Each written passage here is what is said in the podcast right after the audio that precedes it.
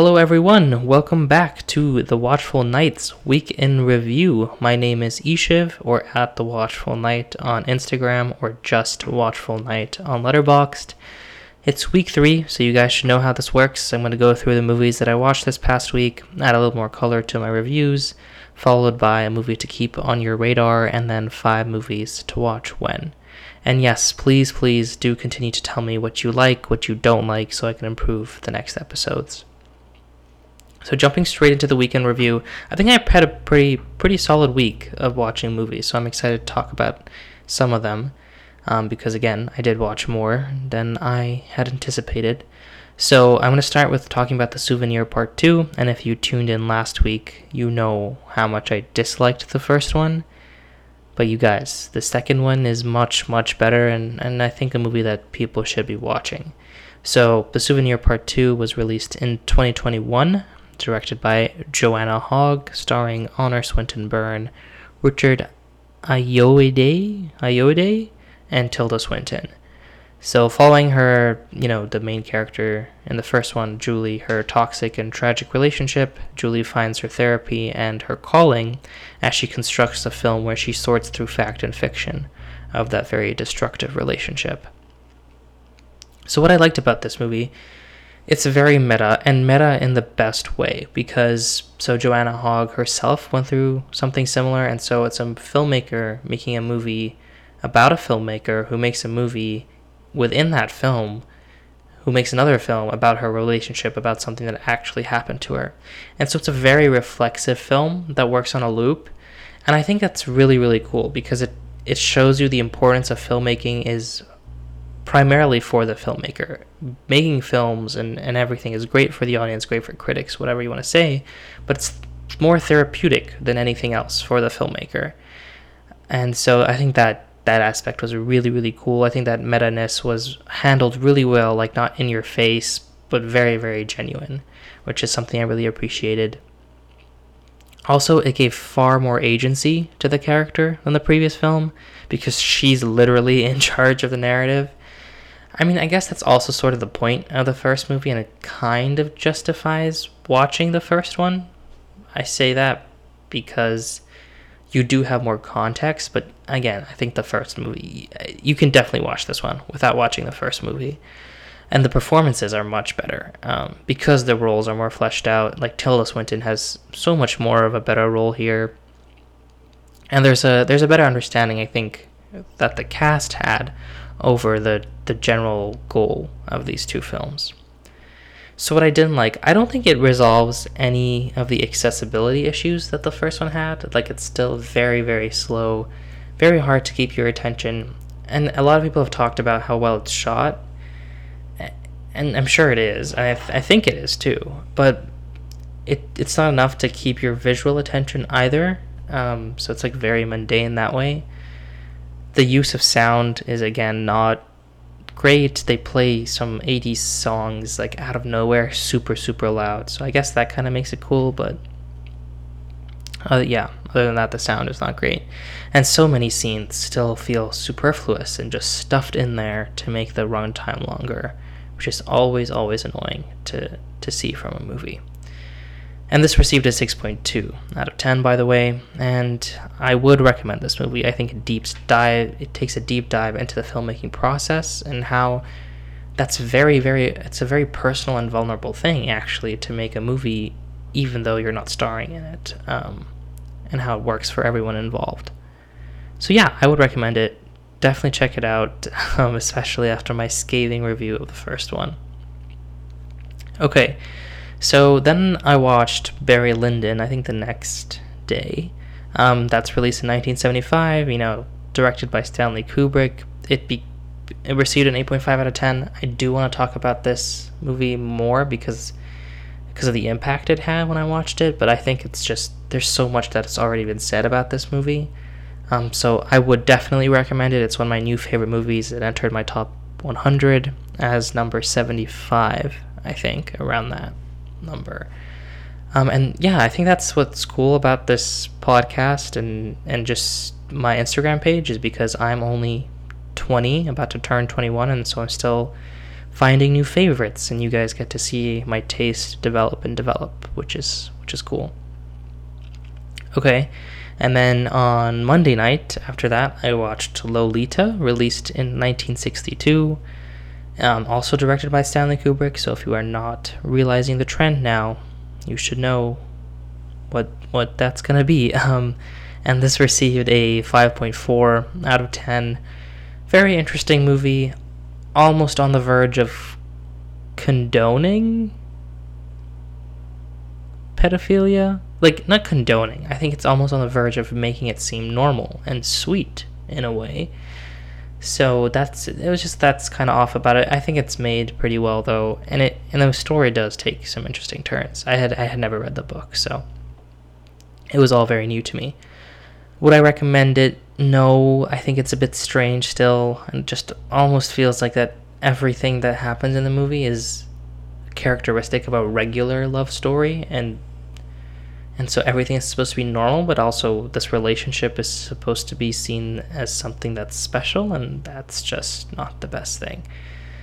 So I would not recommend watching it. It's also like pretty forgettable. So then on Wednesday, uh, for my film genres class, we watched our new romance movie, and I'm so so glad we watched The Lunchbox. Um, and I want to talk about this movie because I think so many more people should be watching it as well. And this was my second time watching that movie. So The Lunchbox was released in 2013, directed by Ritesh Batra, starring Irfan Khan, Nimrat Kaur, and Nawazuddin Siddiqui. And the story follows this married woman who prepares tiffins or lunchboxes for her husband, but it gets sent to the wrong address, where it finds its way to this older man um, was on the verge of being like this grumpy shut in um, until they create a fantastical world together through notes to each other with this lunchbox. And this received a 7.9 out of 10. So, what I liked about this movie, a lot of things to like about this movie. I think what's really great about it is that it's like balancing the realism with the fantastical and i think and i'll talk about the fantastical in the second part in the later but it's very very real i think it's very very very in tune with the real life repercussions and understanding of the situations these characters are in because you know he is older and she is a younger housewife and she has a husband and the movie acknowledges all these things and, and still brings that to light in a very sweet way where they can still develop this romance. And then the thing that makes it fantastical is that like the tiffin lunchbox concept is so mundane. Um, but having the opportunity to meet someone um, and to create that connection is something that you would only dream about, right? That's something that you would say like that's only something that happens in movies, and it does. So I think it's like a real true representation of movie magic. So, along with that, the performances are so, so good. Just really, really nice and very subtle and so in tune with what they're trying to do. So, starting with Irfan Khan, he is his performance is so understated and so just like very very empathetic i feel like to people in that situation. So it's very very subtle. His subtle eye movements um, and his facial expressions are fantastic in this movie.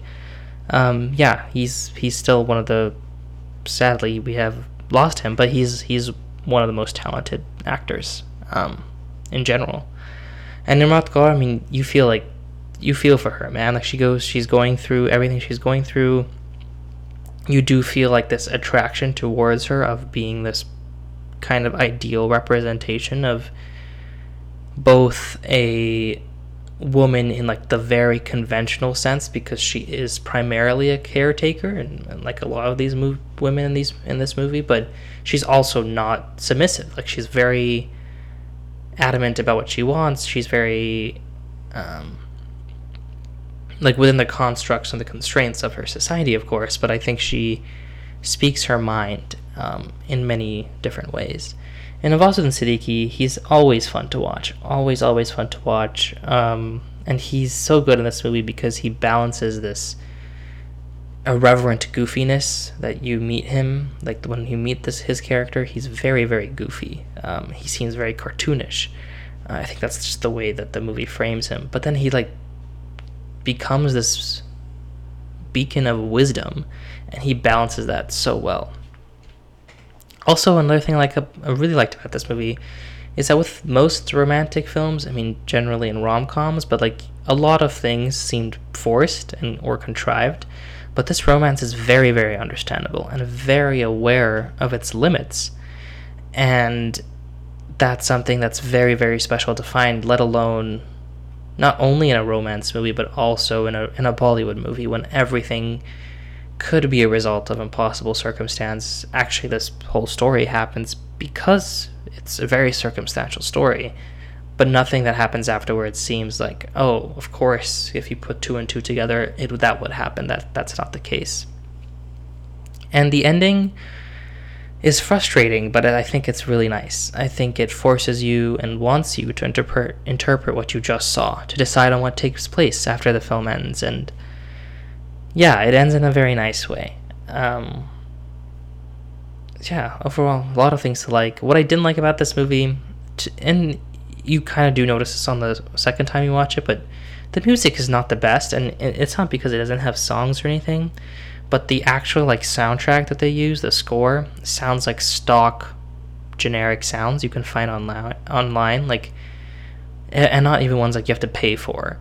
Um, not to discount the people who make those, but I think um, for it just seemed to be very like student film esque in that in that um, in that aspect. And then it does take a little time to really get going. And some story beats do repeat. Like he does notice a couple of things about himself. or Irfan Khan's character, he notices a couple of things about himself more than once. When you're like, we, you've already figured that out. Why are you figuring this out again? But that that that's good. I would definitely recommend this movie. I think it's one of my favorite things to come out of Hindi cinema in the past few years. I, I mean, I would say Bollywood, but I don't know if it was directly. I think it was more an independent film, but yeah, in the past few years, this released in 2013. Yeah, it's a it's a good movie. Definitely watch it if you haven't before. Okay, and then on Thursday night, I watched A Clockwork Orange. Hint, hint. Also directed by Stanley Kubrick. Um, this received an 8 out of 10. I don't think I need to say anything about this movie that hasn't been said already. I really liked it. I liked it more than I thought I would actually. So I would recommend it for sure. Do do know it's very weird, but the social commentary is is great. And I'm starting to th- realize kind of late actually. But Kubrick probably was the best person who did social commentary well. To the point where it's like at the core of the movie but not actively you know stuff down your throat um, to the point where it still has an interesting story. So yeah, I, I liked A Clockwork Orange a lot, and I think I mentioned this, but yeah, it was released in 1971. It's one of his earlier movies. I did not know that this came out before Barry Lyndon, um, which is interesting that he took such a bold risk, but I guess that was Kubrick.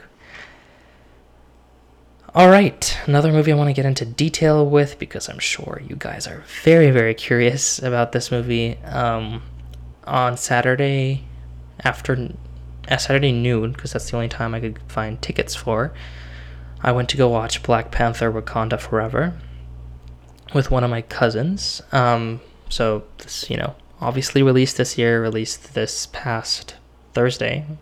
Thursday, yeah. Directed by Ryan Coogler, he did the first one. Definitely a smart decision bringing him back.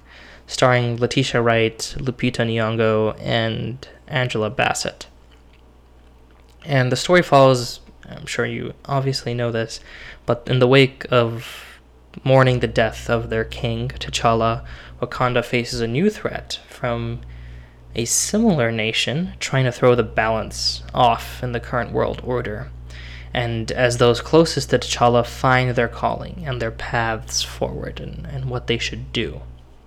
And this received a 6.8 out of 10. So, what I liked about this movie, I think overall I liked it. Um, I think that's I need to get that out of the way because I will say some criticisms and I will mention one thing at the end that I think will piss some people off, but I, th- I have to say that I did like it overall. So, what I liked about it, most importantly, the character drama. It's very, very mature, and it's it. This is by no means is this a movie about. I don't think this movie is about Black Panther at all. It's a movie about Wakanda, yes, but it's really a movie about grief and a movie about mourning. And it's very, very nice to see that. I mean, let alone in a Marvel movie, but in a movie in general that just it's done extremely well. It's it's not like over dramatized or like melodramatic in any way, but it's also like it doesn't underscore, it doesn't undermine the importance of Chadwick Boseman and T'Challa. And it was really tasteful because it was not constantly looking for the next action scene. Like it would never sacrifice those deeper character moments just to put in some CGI, um, which is nice. I really appreciated that aspect of it. And I think one thing that really shows that aspect is the performances. Man, do these people step up! I mean, Lupita Nyong'o is one of the finest actresses in general. Um, like she does not always an amazing job, but like Letitia Wright steps up, Danai Gurira like really really steps up. I was re- really enjoyed her performance, and sadly she didn't get enough screen time. But Winston Duke like the perfect comedic relief, like this you know the very stock Marvel comedic relief, but he he does have a lot of impact on the story. The the villains in this movie are very good. That the acting of from them was very nice, and Angela Bassett killed it in that one scene when they're sitting in the council. Once you watch the movie, you'll know what I'm talking about. And yeah, the movie feel like genuinely feminine, feminist, right? Like from really coming from a genuine perspective because it's not like something that Marvel and Disney were like, "Oh, we're going to make this about girl power." It was like it was very very in tune with the, the their emotions, with their strengths and abilities as people, you know, and not only as women. And maybe some of the added benefits of being a woman in that in that case. So I, I really like that and these Black Panther movies really, really know how to use music well and, and use sound well. Um, not to say like the score in this one was as good as the first one. I don't think it really brought anything new except the villains sound- soundtrack score thing. But Coogler really, really knows how to how and when to use his music. So that's that's good. So a lot of things to like, and then you know simultaneously a lot of things not to like. I think both Black Panther movies have pretty bad action. Um, but in this one, it was especially bad because, first of all, there's not a lot, which is fine, but this movie is also 2 hours and 41 minutes long. And we have been accustomed to a Marvel movie where we are not going through grief and mourning and intense character dramas, so we are expecting some good action, but staged really poorly. I think the CGI is terrible. I don't know what's going on with the CGI with them these past few past couple years, I guess.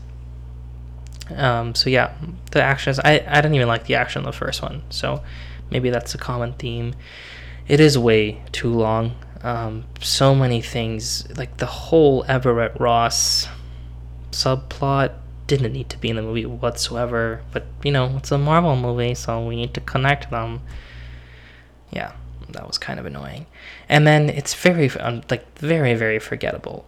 I feel like I will forget about it next week. I feel like I will forget that I watched it.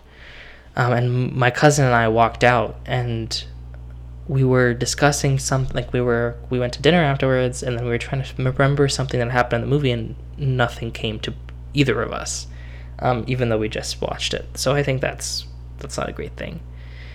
But yes, um, overall, would I recommend it? Yes, it's one of the better Marvel movies, without a doubt, to come out in this new phase. Very, very understanding with its of its condition, with the loss of its star, and how important culturally the first one was. I think it's um, the way it handles the cultural aspects of this new nation is very, very nice. Um, yeah, and I'm laughing because one of the most Boston things happened in this movie watching experience because they they end up going to Cambridge because um, they have to pick up someone who's at MIT and when Cambridge, Massachusetts came up, like everyone in the audience was like ooh, and then like someone clapped their hands. It was very very Boston-y of them. And then um, I think Danai Gurira's character says, uh, Okoye says um, that it looks like an equivalent of a Wakanda village school. And then I got some laughs because maybe a lot of them don't go to MIT. I definitely laughed because I don't go to MIT. Um, yeah, and and this was kind of the movie. So I have been very disappointed with Marvel lately. So much so that I decided to not watch any more of this because um, it's just not been good. I've been actively disappointed. Like, not the amount of effort I've been putting in to keep up with it, I have not been rewarded with those movies. And this movie didn't really change my mind. I think I'm officially gonna stop keeping up with them if there's one that comes out that gets you know some good reception and that I'm interested in, I might go watch it, but it's just not worth it anymore. So, yeah. But Wakanda Forever, good movie. Go watch it. Okay, then, then, this is important because that same day I came home and I decided to watch the Lobster, released in 2015, and this movie is awesome. This movie is so good. Um, it became one of my favorite movies of all time as well. So, you know, two favorite movies of all time in one week, that's pretty good. Okay, so I have to talk about this movie in depth. The Lobster, released in 2015, directed by Yorgos Lanthimos, um, starring Colin Farrell, Rachel Weisz, Olivia Colman, John C. Reilly, um, Léa Seydoux, pretty good cast.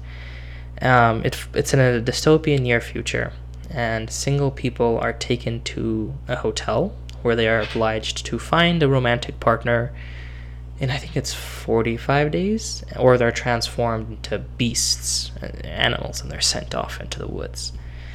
And this received an 8.7 out of 10. Okay, what I liked about this movie, there's so much to like, but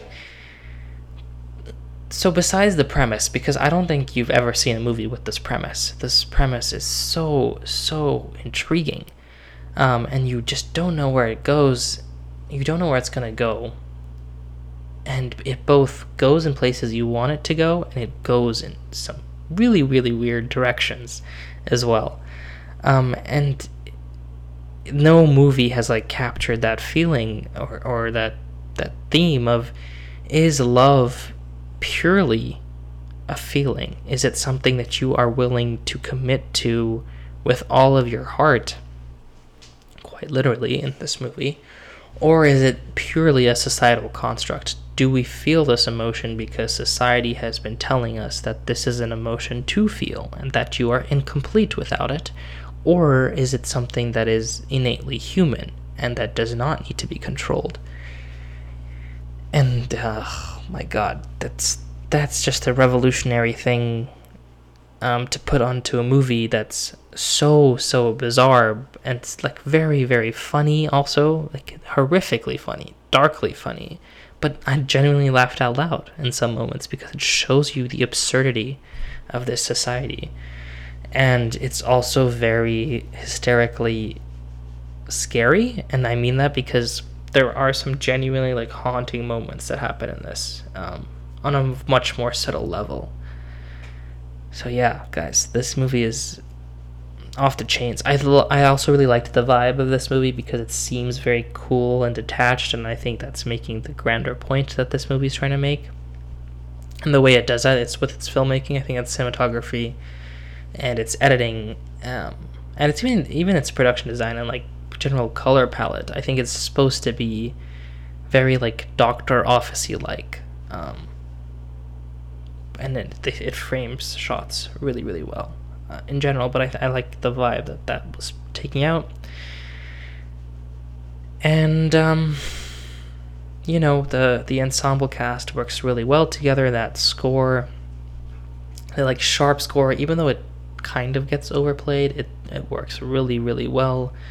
Um, and yeah, I think that this movie is very very unique. Caught me so off guard, and I'm super glad that I have seen it. So what I didn't like is that the narration at the beginning. Um, you do kind of figure out why this narration was there. Like it's not purely just an ominous, you, you know, third person narrator. But the narration in the beginning is, is kind of annoying. Um, it's also like pointing out so many obvious things. I just don't think it needs to be there. And then the second act slows down just a tad, just a tad. I will say this movie keeps you intrigued throughout. The second act, just like, you know, for 10 minutes, I think, it just slows down. Um, but yeah, would I recommend it this movie? Of course I would. It's one of my new favorite movies. It entered my top 100 at number 45. It's weird, it's funny, it's dark, everything you want from a movie like this, and boy, does that ending like really mess with you. So go go watch The Lobster. Okay, so a movie to keep on your radar. I was gonna say The Lobster, but I feel like this movie is not underrated. I feel like it's getting the love it needs, and a, a fair amount of people do talk about it, but maybe not my following. So go watch The Lobster. But real movie to keep on your radar this week is Black Panther: Wakanda Forever. Um, it's a fun one to go watch. I think it meets the hype. So it both so it meets the hype of a Black Panther movie that doesn't have Chadwick Boseman in it, and that honors him, and that honors T'Challa, and honors the cultural aspect that the first one had. But in terms of quality of the movie, it does not meet the hype of the first one. But all that to say, like you should go watch it. I think it's it's one that you have to see because it, I think it's just much better than whatever Marvel was doing these past few movies, um, and it and it managed to have that same cultural care that the first one does, which I think that's why the first one was so iconic. Um, yeah, so that's a movie to keep on your radar. Just released. If you can't get tickets this weekend, there's not like major spoilers. There's like two big things that happen, or three if you count the post-credit scene. Um, but yeah, go go watch Black Panther: Wakanda Forever. If you have never heard of The Lobster, that class of that satisfies my third requirement of a movie to keep on your radar. Of people, a movie that people don't talk about or watch enough. So watch The Lobster. Um, just be prepared. It is very weird. Like probably unlike anything you've seen. So that's something I would keep in mind. Okay, last section five movies to watch when i didn't um, post this on my instagram this week. I kind of came up with this on my own and this is really just to get you guys like the key motivation is to get you guys some more recent movies that you guys can watch. So five movies to watch when you want some hidden gems from the last five years and perhaps you didn't get to check them out before. And so these are movies that i think didn't get their due course in the years that they came out. And yeah, movies you should be seeing. Okay, so so number one, starting with 2021, I didn't do 2022 because this year has not finished. So 2021, um, it's The Mitchells versus the Machines, directed by Michael Rianda, starring Abbi Jacobson, Jacobson, Danny McBride, and Maya Rudolph. It's by the same people who made made Into the Spider Verse. The reason why is I feel like this movie kind of got lost in the animation mix because ugh, I don't understand why. I mean, I can go on about this movie for a while. I think overall I did like Encanto, but Encanto, that craze was far too. That's like the definition of overrated, is the Encanto craze. But yeah, it kind of got lost in the whole Encanto craze. I know Raya, surprisingly, I mean it's a good movie, but it's got this like weird critical reception that's you know, a revolutionary Disney film. Luca came out that year. Luca actually didn't get its due course when it first came out, but I feel like over the course of the year, people started appreciating more. But Mitchells vs. the Machines was my favorite animated film of 2021. It's original, um, very, very funny. I was laughing throughout this movie. entertaining and at the end of the day very poignant and, and thoughtful and it's everything you want out of an animation movie it's a bit crazy it can get like a bit too visually stimulating sometimes but you know it's a good movie so check it out then to 2020 the covid year and uh, this may be a bit of a cop out because i feel like a lot of people have seen this movie now but it's the invisible man uh, directed by leigh whannell Leigh Whannell? I think it's Leigh Whannell. Yeah, Leigh Whannell, starring Elisabeth Moss and Aldis Hodge. And it kind of got swept under the rug because this movie, this is the last movie I watched in the theater before lockdown happened. And so I think it was like literally a week before the world shut down. And so I'm sure they would have gotten its reception um, if it was just been able to access more. I think a lot more people have seen this movie now, but I really do like it. It's a very simple movie, and I rewatched it this past summer. When you rewatch it, you you kind of realize like it's a very simple story. It's very simplistic in how it's saying and exactly what you think is going to happen. Kind it does happen, right? There's nothing new, no new like turns it's taking with its concept. But I think it's so well done. It's made extremely well. The way that builds tension in that first act is amazing. Um, I think the third act is where like kind of yeah, the third act is the place I had a little bit of a problem with it, but good movie. Go watch The Invisible Man, and it's very accessible for people who don't like horror either because I don't think it's that scary. It's just very creepy. Um, and there's some good scenes in there to knock your socks off. All right, moving to 2019. 2019 was like, I feel like everyone watched movies that year, and movies that were important because 2019 was a great year for movies.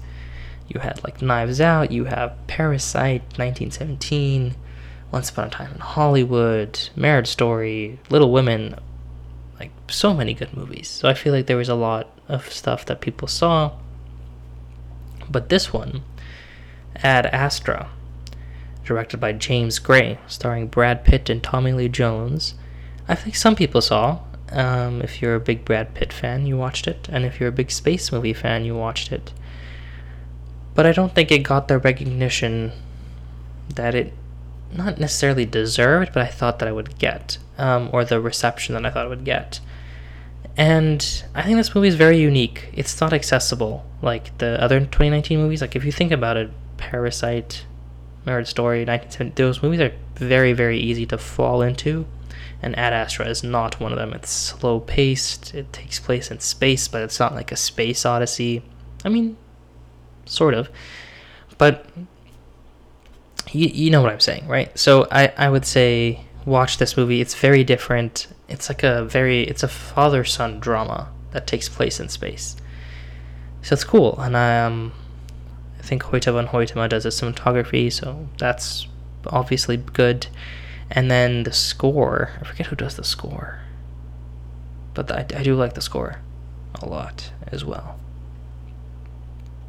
Okay, then moving to 2018.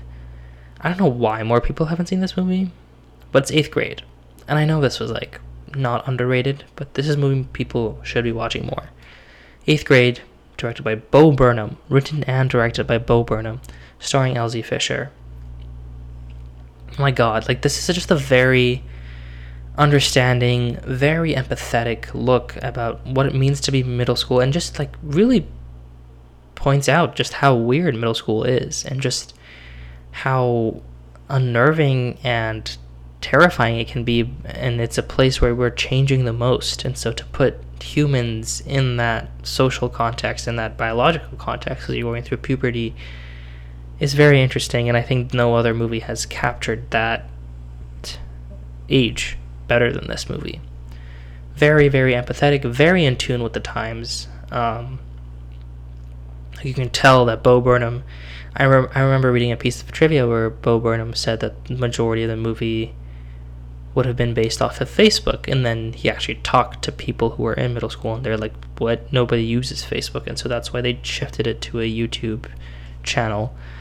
Um, so I think that's just shows how understanding it is, um, and very poignant. Like that that movie is kind of sad. So you know, get get ready for that. And then lastly, 2017 was another big year for movies. Like that's the year Get Out came out, Dunkirk came out that year, Shape of Water, Blade Runner 2049, It. So I feel like people have seen a lot of 2017 movies. And this is kind of a weird one, but it's Gifted. It's directed by Marc Webb, starring Chris Evans, McKenna Grace, and Octavia Spencer. I don't think this movie got its. I don't think it necessarily deserves a high critical reception, but it's quite a good family drama, and it and it's it's also like it got a light humorous touch. It's a family drama that's not too light, but it's also not too heavy. So it's like the perfect steady state movie, and and it's very intriguing because it does take some interesting story turns, and there's like a twist at the end that works really well. Chris Evans does a great job. McKenna Grace does a great job. Octavia Spencer plays what she's been typecast into, unfortunately, but you know, what what can you do? But it's a good movie. I like Gifted. Has some issues, but that's something I would keep in mind. So yeah, I know this five movies to watch one was kind of a cop out this this week, but I'm I hope these are movies that you can watch and they were released in the past five years, so they shouldn't be intimidating because they're too old or something like that. So. All right, so this concludes this episode. As you can tell, I really enjoyed the movies I watched this past week, which is really cool. Big announcement is that either uh, on Monday I will be having a conversation with one of my film professors, Professor Joe LaRocca. He also has a YouTube channel where he does a daily review because this man is on his stuff every day. Like he releases a new review every day on his YouTube channel. I'm very, very excited to talk to him about it. Very excited him for for you guys to hear him because he's a very entertaining person, and he just lives and breathes film. Um, so yeah, I will. I think we're doing we're doing that on Monday, so that will either go up that Monday or Tuesday, depending on when I decide to upload it. And yeah, let me know how this went, and uh, hope you have a great week, and catch you next week.